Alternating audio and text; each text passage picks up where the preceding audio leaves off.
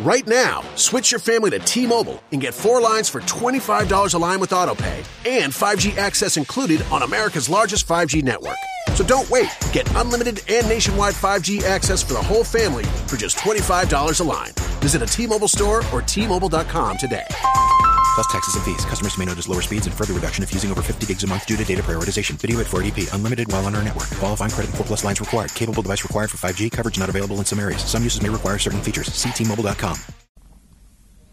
लीजिए सुनिए प्रेमचंद की लिखी कहानी मनुष्य का परम धर्म वाचन समीर गोस्वामी का है होली का दिन है लड्डू के भक्त और रसगुल्ले के प्रेमी पंडित मोटेराम शास्त्री अपने आँगन में एक टूटी खाट पर सिर झुकाए, चिंता और शोक की मूर्ति बने बैठे हैं।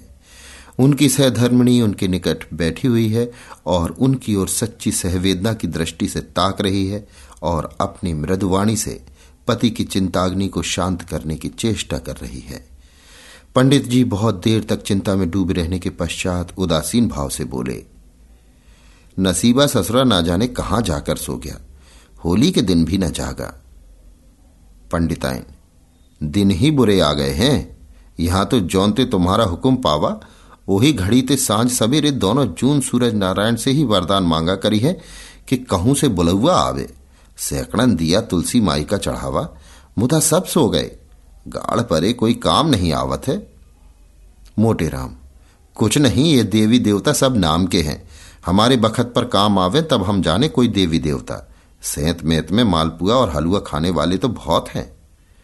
पंडिताइन का शहर भर में अब कोई भलमनई नहीं रहा। सब मर गए। मोटे राम सब मर गए बल्कि सड़ गए। दस पाँच हैं तो साल भर में दो एक बार जीते हैं। वो भी बहुत हिम्मत की तो रुपए की तीन शेर मिठाई खिला दी। मेरा बस चलता तो इन सबों को सीधे काले पानी भिजवा देता। ये सब इसी अरिया समाज की करनी है। पंडिताइन तुम तो घर में बैठे रहा थो। अब ई जमाने में कोई ऐसा दानी नहीं है कि घर बैठे नेवता भेज दे। कबू कबू ज़ुबान लड़ा दिया करो। मोटे राम, तुम कैसे जानती हो कि मैंने जबान नहीं लड़ाई? ऐसा कौन रईस इस शहर में है जिसके यहाँ जाकर मैंने आशीर्वाद न दिया हो? मगर कौन ससरा सुनता है? सब अपने अपने रंग में मस्त हैं। इतने में पंडित चिंतामणि जी ने पदार्पण किया। ये पंडित मोटे राम शास्त्री के परम मित्र थे। हाँ, अवस्था कुछ कम थी और उसी के अनुकूल उनकी तोंद भी कुछ उतनी प्रतिभाशाली ना थी। मोटे राम, कहो मित्र, क्या समाचार लाए? है कहीं डॉल? चिंतामणि, डॉल नहीं, अपना सिर है। अब वो नसीब ही नहीं रहा। मोटे राम, घर ही से आ रहे हो? चिंतामणि, भाई, हम तो साधु हो जाएँगे। जब इस जीवन में कोई सुख नहीं रहा तो जीकर क्या करेंगे? अब बताओ कि आज के दिन अब उत्तम पदार्थ ना मिले तो कोई क्यों कर जिए? मोटीराम हाँ भाई, बात तो यथार्थ कहते हो। चिंतामणि तो अब तुम्हारा किया कुछ ना होगा। साफ़ साफ़ कहो, हम सन्यास ले लें। मोटीराम नहीं मित्र, घबराओ मत। जानते नहीं हो, बिना मरे स्वर्ग नहीं मिलता। तर माल खाने के लिए कठिन तपस्या करनी पड़ती है। हमारी राय है कि चलो इसी समय गंगा तट पर चले और वहाँ व्याख्यान दें। कौन जाने किसी सज्जन की आत्मा जागृत हो जाए? चिंतामणि। हाँ, बात तो अच्छी है। चलो, चले। दोनों सज्जन उठकर गंगा जी की ओर चले। प्रातःकाल था। सहस्त्रों मनुष्य स्नान कर रहे थे। कोई पाठ करता था। कितने ही लोग पंडों की चौकियों पर बैठे तिलक लगा रहे थे। कोई कोई तो गीली धोती ही पहने घर जा रहा था। दोनों महात्माओं को देखते ही चारों तरफ़ से नमस्कार, प्रणाम और पालागन की आवाज़ें आने लगी। दोनों मित्र इन अभिवादनों का उत्तर देते गंगा तट पर जा पहुँचे और स्नान आदि में प्रवृत्त हो गए। तत्पश्चात एक पंडे की चौकी पर भजन गाने लगे। वो ऐसी विचित्र घटना थी कि सैकड़ों आदमी कौतूहलवश आकर एकत्रित हो गए। जब श्रोताओं की संख्या कई सौ तक पहुँच गई तो पंडित मोटीराम गौरवयुक्त भाव से बोले सज्जनों, आपको ज्ञात है कि जब ब्रह्मा ने इस असार संसार की रचना की तो ब्राह्मणों को अपने मुख से निकाला। किसी को इस विषय में शंका तो नहीं है?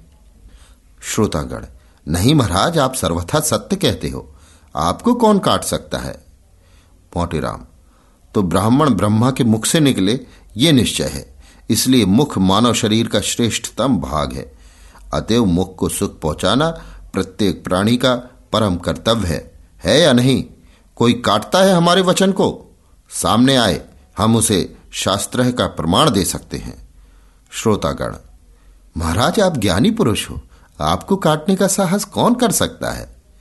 मोटेराम अच्छा तो जब यह निश्चय हो गया कि मुख को सुख देना प्रत्येक प्राणी का परम धर्म है तो क्या यह देखना कठिन है कि जो लोग मुख से विमुख हैं, वे दुख के भागी हैं? कोई काटता है इस वचन को?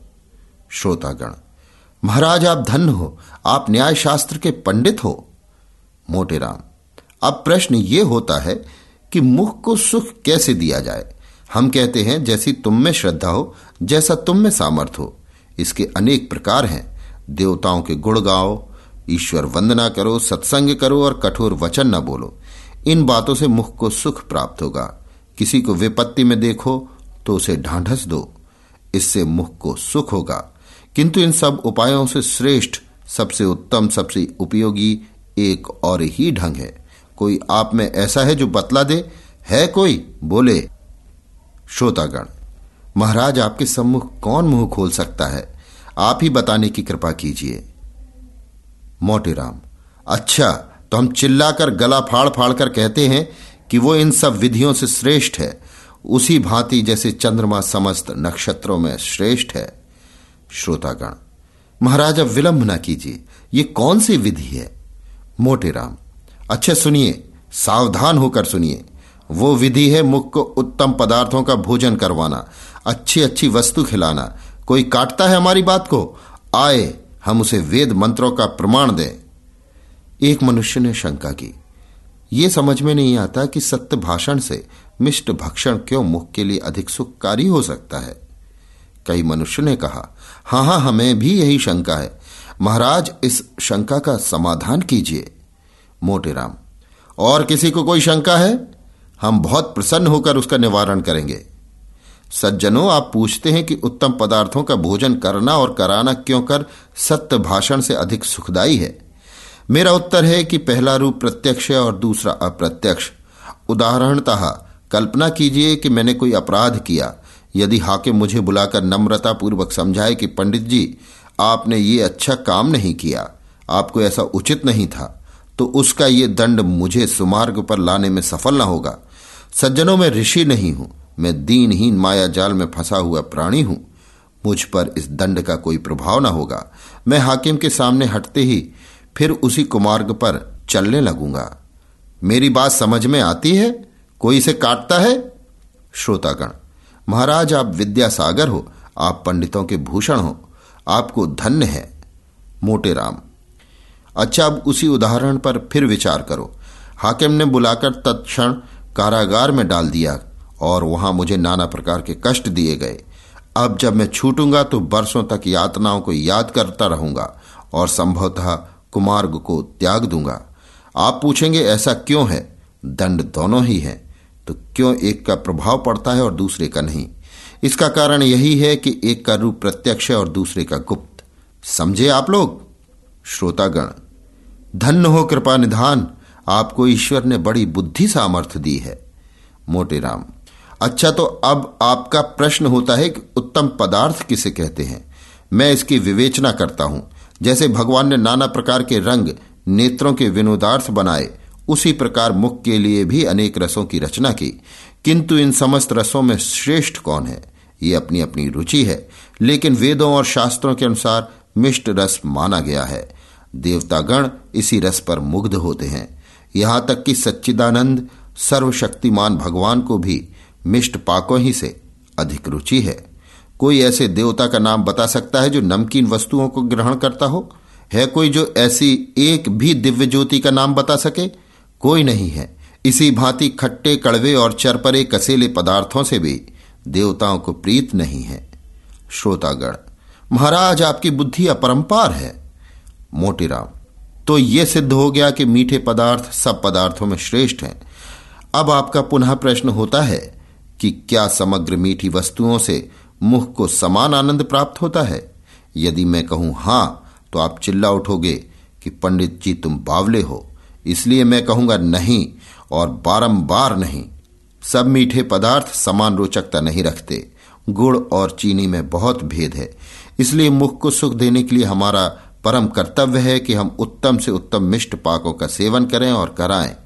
मेरा अपना विचार है कि यदि आपके थाल में जौनपुर की अमृतियाँ, आगरे के मोतीचूर, मथुरा के पेड़े, बनारस की कलाकंद, लखनऊ के रसगुल्ले अयोध्या के गुलाब जामुन और दिल्ली का हलवा सोहन हो तो ये ईश्वर भोग के योग्य है। देवतागण उस पर मुग्ध हो जाएँगे, और जो साहसी पराक्रमी जीव ऐसी स्वादिष्ट थाल ब्राह्मणों को जिमाएगा, उसे सदेह स्वर्गधाम प्राप्त होगा। यदि आपको श्रद्धा है तो हम आपसे अनुरोध करेंगे कि अपना धर्म अवश्य पालन कीजिए, नहीं तो मनुष्य बनने का नाम न लीजिए। पंडित मोटीराम शास्त्री का भाषण समाप्त हो गया। तालियाँ बजने लगीं। कुछ सज्जनों ने इस ज्ञान वर्षा और धर्मोपदेश से मुग्ध होकर उन पर फूलों की वर्षा की। तब चिंतामणि ने अपनी वाणी को विभूषित किया। सज्जनों, आपने मेरे परम मित्र, पंडित मोटेराम का प्रभावशाली व्याख्यान सुना और अब मेरे खड़े होने की आवश्यकता न थी, परंतु जहाँ मैं उनसे और सभी विषयों में सहमत हूँ, वहाँ उनसे मुझे थोड़ा मतभेद भी है। मेरे विचार में यदि आपके हाथ में केवल जौनपुर की अमृतियाँ हों तो वो पंचमेल मिठाइयों से कहीं सुखवर्धक, कहीं स्वादपूर्ण और कहीं कल्याणकारी होगा। इसे मैं शास्त्रोक्त सिद्ध करता हूँ। मोटेराम ने सरोष होकर कहा, तुम्हारी ये कल्पना मिथ्या है। आगरे के मोतीचूर और दिल्ली के हलुआ सोहन के सामने जौनपुर की अमृतियों की तो गणना ही नहीं है। चिंतामणि, प्रमाण से सिद्ध कीजिए। मोटेराम प्रत्यक्ष के लिए प्रमाण? चिंतामणि, ये तुम्हारी मूर्खता है। मोटेराम तुम जन्म भर खाते ही रहे, किंतु खाना ना आया। इस पर चिंतामणि ने अपनी आसनी मोटेराम पर चलाई। शास्त्री जी ने वार खाली दिया और चिंतामणि की ओर मस्त हाथी के समान झपटे। किंतु उपस्थित सज्जनों ने दोनों महात्माओं को अलग अलग कर दिया। अभी आप सुन रहे थे प्रेमचंद की लिखी कहानी मनुष्य का परम धर्म वाचन समीर गोस्वामी का था Right now, switch your family to T-Mobile and get four lines for $25 a line with AutoPay and 5G access included on America's largest 5G network. So don't wait. Get unlimited and nationwide 5G access for the whole family for just $25 a line. Visit a T-Mobile store or T-Mobile.com today. Plus taxes and fees. Customers may notice lower speeds and further reduction if using over 50 gigs a month due to data prioritization. Video at 480p. Unlimited while on our network. Qualifying credit and 4 plus lines required. Capable device required for 5G. Coverage not available in some areas. Some uses may require certain features. See T-Mobile.com.